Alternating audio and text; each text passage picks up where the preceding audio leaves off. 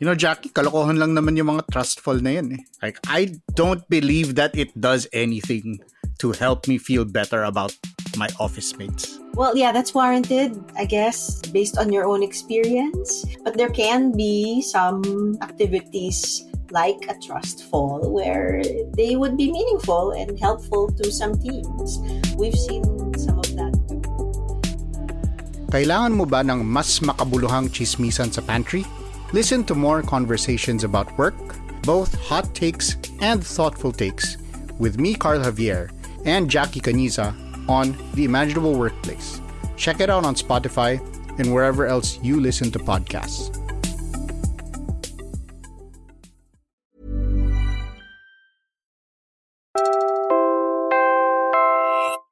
You're listening to Puma Podcast. So when Yolanda happened, the big waves, the three big waves, napunta sa amin. Actually, me and my family went to a convention center, but that convention convention center was destroyed. So it's like a miracle that all of the people that were there survived. So our house wasn't really destroyed, but the roof was gone. But the houses in front of us, beside us, were all destroyed.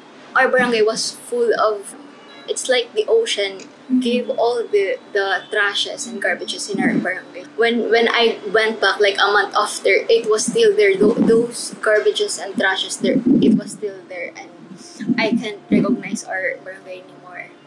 And after that, families from our barangay still haven't recovered. So all of us were living in this like tar- trapal or tarpaulin. Tapos ano lang, parang naka, nakasabit lang. I'm Bella Perez Rubio, Puma Podcast. Today, we pass the mic to Filipino students on the front lines of climate disaster who have decided to take matters into their own hands. Up until now, our house is still like in ruins, so we still haven't recovered yet from the typhoon.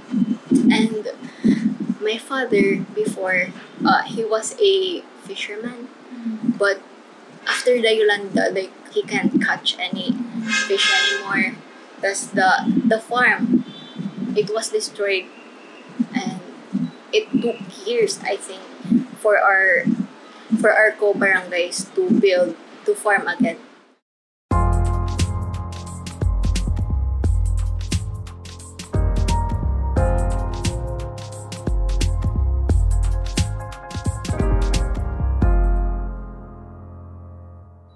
So my name is Geraldine Lucero po. I am 18 years old and I studied at Agbanawag National High School from Rizal, Nueva Ecija. Geraldine is one of 18 Filipino students taking up renewable energy engineering in China. It's a three-year scholarship program at Jiuquan Vocational Technical College in Gansu Province.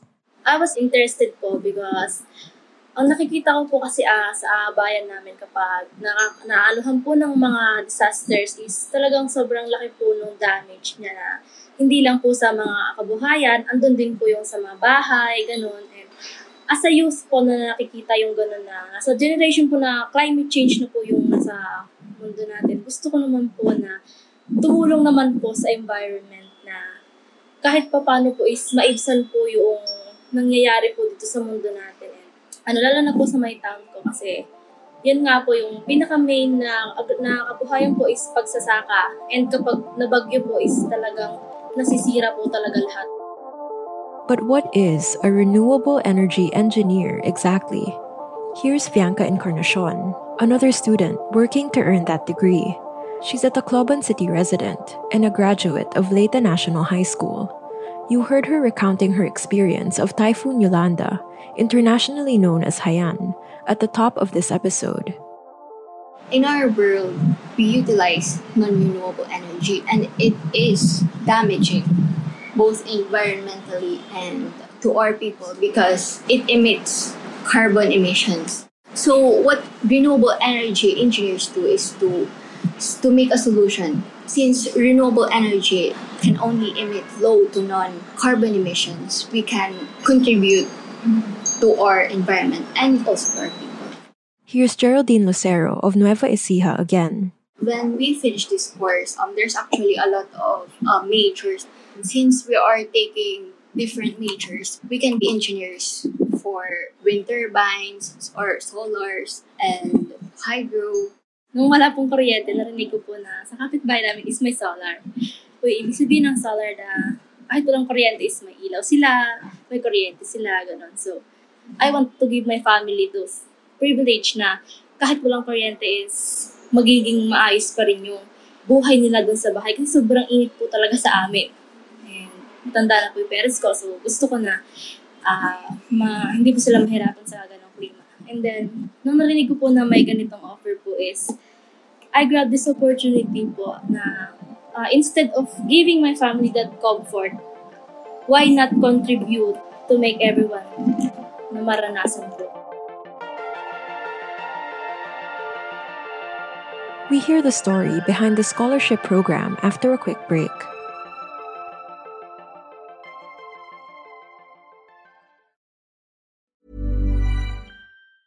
A lot can happen in three years, like a chatbot may be your new best friend. But what won't change? Needing health insurance. United Healthcare Tri Term Medical Plans, underwritten by Golden Rule Insurance Company, offer flexible, budget friendly coverage that lasts nearly three years in some states. Learn more at uh1.com. Hey, it's Ryan Reynolds, and I'm here with Keith, co star of my upcoming film, If, only in theaters, May 17th. Do you want to tell people the big news?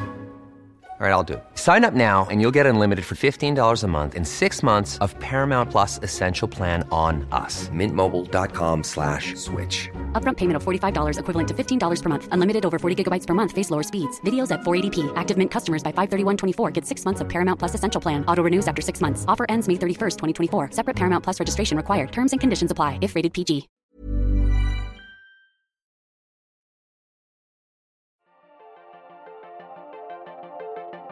My name is Xiaojun Wang. I'm from uh, Shanxi province, which is actually a very, very coal heavy place uh, in China. Uh, I moved to the Philippines in 2018, and before that, I was already working on climate change, working on environmental protection for almost 20 years. Xiaojun Wang founded People of Asia for Climate Solutions, a Manila based climate advocacy group spearheading the scholarship program. The reason I moved to the Philippines was because I worked on climate change and I came from a very coal heavy background. So I knew a lot about coal pollution. I knew a lot about climate change crisis, but I had not really experienced real climate crisis. So when I moved to the Philippines, the typhoons just hit me right there. And also there was sea level rising. And even with a minor storm, um, Metro Manila would get flooded, right? And I felt the injustice caused by climate change even more. So it hurt me more. This is the first group of students to travel to China under the scholarship program. They will take up 18 of the 20 slots allocated for non Chinese students by the Jiuquan Vocational Technical College each year. As soon as I noticed the opportunity to build the new generation of renewable energy engineers in China, I wanted them to give the opportunity to our students here in the Philippines. And especially this year, I mean, like, no better time to tell the story about climate change than 2023 because it is the 10th anniversary of uh, Typhoon Yolanda or Typhoon Haiyan, right? So I think we call our program from climate victims to climate victors. Bianca was one of two students I spoke to who graduated from Leyte National High School in Tacloban City. The other was Josie Roda, another Yolanda survivor, taking up renewable energy engineering in China. They were both just seven or eight years old when Yolanda ravaged their city, but they remember it as if it was yesterday. Here's Josie. Day before Yolanda po, um, it is very sunny po. And um, super chill po nung weather nun. And then, pag kinabukasan po, um, sobrang lakas po talaga. And then, yung bahay po namin is malayo po sa dagat. Pero, yung tubig po is pumasok po talaga sa bahay namin. And then, yung hangin po talaga yung malakas. Like, yung, yung puno nila is napunta sa, sa roof namin. we really don't know what is storm surge. So we didn't expect Na na may ganun ka- malaki yung impact ng yes, na typhoon. mabag, ah, waves. Yes. And then, unprepared po talaga yung mga tao nun. To this day, Yolanda remains one of the strongest storms ever recorded. When Xiaojun Wang traveled to Tacloban years later, he could still see remnants of disaster. I visited Tacloban as well, and I could really experience it. I had goosebumps when I was there, but I could really still feel so much had to be done because the recovery had only started.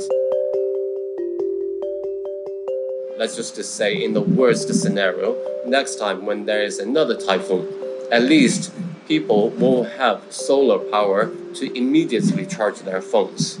They don't have to, you know, like rely on the grid to be reconnected. They don't have to send a ship to another bigger island to import diesel, right?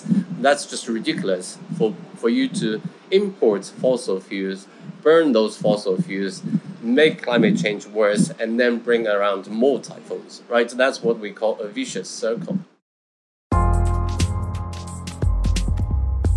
And that was today's episode of Teka Teka News. Again, I'm Bella Perez Rubio. This episode was edited by Freddy Blanco. Our executive producer is Jill Caro, and our senior news editor is Veronica Uy. Don't forget to follow Teka Teka News on your favorite podcast app or listen to us for free on YouTube. And if you're watching this on YouTube and you like this episode, please take the time to click the like button and subscribe to our channel. Thanks for listening.